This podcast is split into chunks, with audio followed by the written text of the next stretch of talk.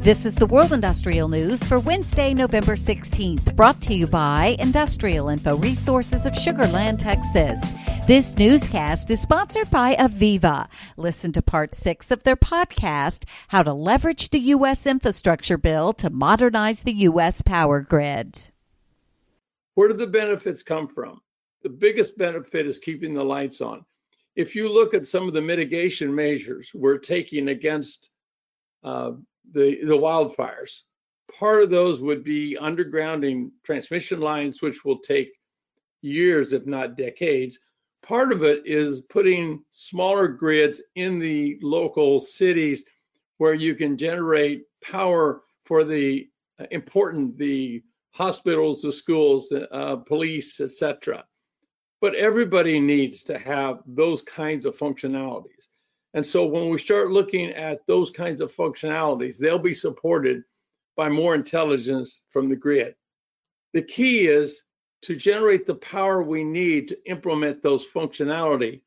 We need to better manage this value, this intermittent power that we get from the solar and the wind, because sometimes the sun just doesn't shine. Sometimes it actually gets clouded. Uh, some, sometimes by smoke, and sometimes the wind doesn't blow. And that's not necessarily at the same time people need power and they don't need power. So this whole thing has to be better balanced. And as I was saying earlier, the grid communicates amongst its members at the speed of light. And so no matter how you think of the political boundaries of the power grid, everything is connected together. And what this bill is clearly showing is that they now realize that not only are all the aspects of the grid connected together, but aspects of other things like water is part of the same equation because water desalination or any kind of purity water takes energy for it to run.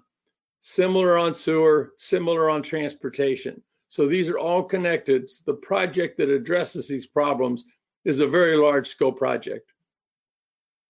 Thanks for bringing in the water energy nexus, Pat. I appreciate that. And, and again, it's so refreshing to hear such a clear and concise uh, vision of what's happening here um, in the U.S. when it comes to the grid. It's it's just it's a remarkable opportunity, as you mentioned, and and and if we can focus on that for a second, Mona, can you walk us through? You know, let's follow the funds a bit. How can companies mm-hmm. capitalize on this bill and modernizing the grid? To hear the full podcast, search for IIR's Industry Today podcast on your favorite podcast provider. Starting somewhere near the end of the pack among major economies, the U.S. government said it was vetting prospects for a 2 gigawatt wind energy facility off the coast of New York.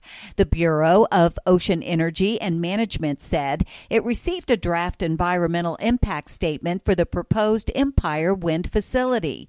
The statement will determine whether the federal government approves construction and, if so, what steps would be necessary to mitigate any environmental environmental issues. Shell Chemical Appalachia LLC, a subsidiary of Shell PLC, has started operations at its polyethylene complex in Monaca, Pennsylvania, the company said on Tuesday. Shell touted the $6 billion facility as the first major polyethylene complex in the northeastern U.S., with a capacity of 1.6 million metric tons per year. The facility is expected to ramp up to full production by the second half of 2023. Industrial Info is tracking more than $13.3 billion worth of projects under construction in Illinois. Thanks to some large rail projects, the industrial manufacturing industry leads the state in terms of overall project value.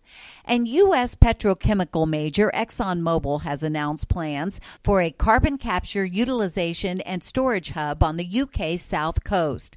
Dubbed the Solent Cluster, ExxonMobil is joined in its efforts by a wide array of partners, including biofuel makers, aviation and maritime firms, and the University of Southampton.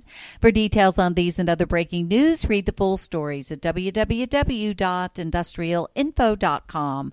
I'm Peggy Tuck reporting for Industrial Info News.